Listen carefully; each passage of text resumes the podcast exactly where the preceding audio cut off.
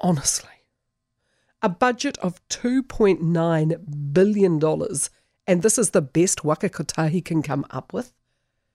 They've announced sweeping speed limit decreases on state highways around the country, saying it is our, Waka Kotahi's, responsibility to do better, as this year's road toll surpasses 2021's deaths, with more than a month and a public holiday to come.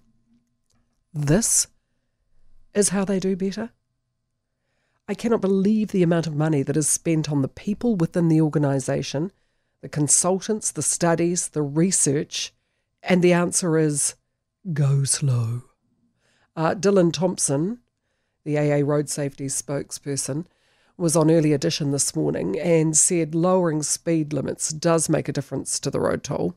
You know, there's clear evidence from overseas countries and other places in New Zealand where we've lowered speed limits, it does result in less crashes almost every time it does. That doesn't mean that it's not a polarising issue. That can also be unpopular, and that also doesn't mean that from the AA's perspective, we don't want to see a balanced approach where we're also looking to upgrade roads and improve roads and get the road maintenance back up and all these other things. But the speed changes, yes, the results do show it does make a big safety difference. Well, yeah, and we've seen that on a place like Ponsonby Road in Auckland, a very busy strip full of restaurants and cafes where you have people whose judgment perhaps might be slightly clouded, you know, attempting to step out into traffic, and when they lowered the speed limit on that busy inner city street to 40 k's, it's made a difference. There are fewer pedestrian injury crashes. But it's an inner city street. Big difference to a highway. National's transport spokesman Simeon Brown says the response is a short-sighted quick-fix attempt to address the problem of road safety that is overly simplistic and doesn't deal with the underlying issues. Darn tootin', Simeon. And the AA's own research foundation looked at detailed reports from 300 passenger vehicle crashes that resulted in either a fatality or a serious injury. And they looked at why the crash had resulted in such carnage, such damage. And they found that when it came to fatal injury crashes, there was a clear split between reckless behaviour and system failures. So reckless behaviour would be drinking and driving.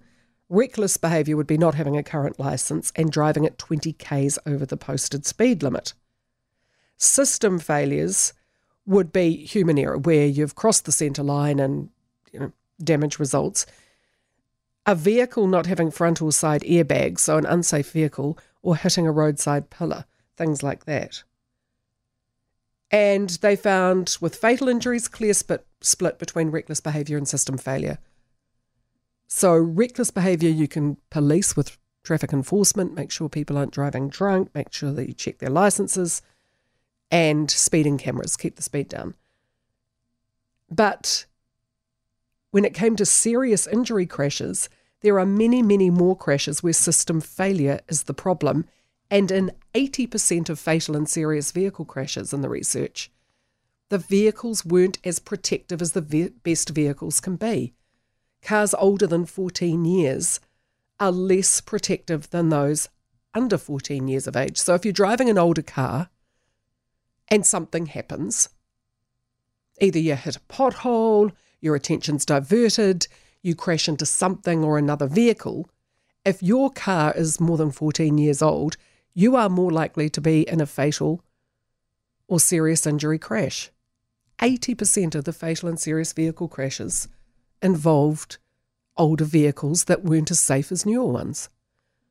So with a budget of $2.9 billion, perhaps Waka Kotahi can assist people into safer, newer cars. Then you'd see the numbers come down. With a budget of $2.9 billion, perhaps you can fix a few potholes, so that when somebody in an old unsafe vehicle hits one, they don't go careering off and crash and kill themselves. Put in a few median barriers.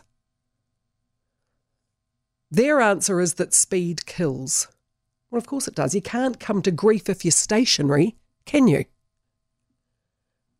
And that's what the answer seems to be for Waka Kotahi and this government overall. Have us all sitting there, still stationary, going nowhere. Oh, but at least we'll be safe.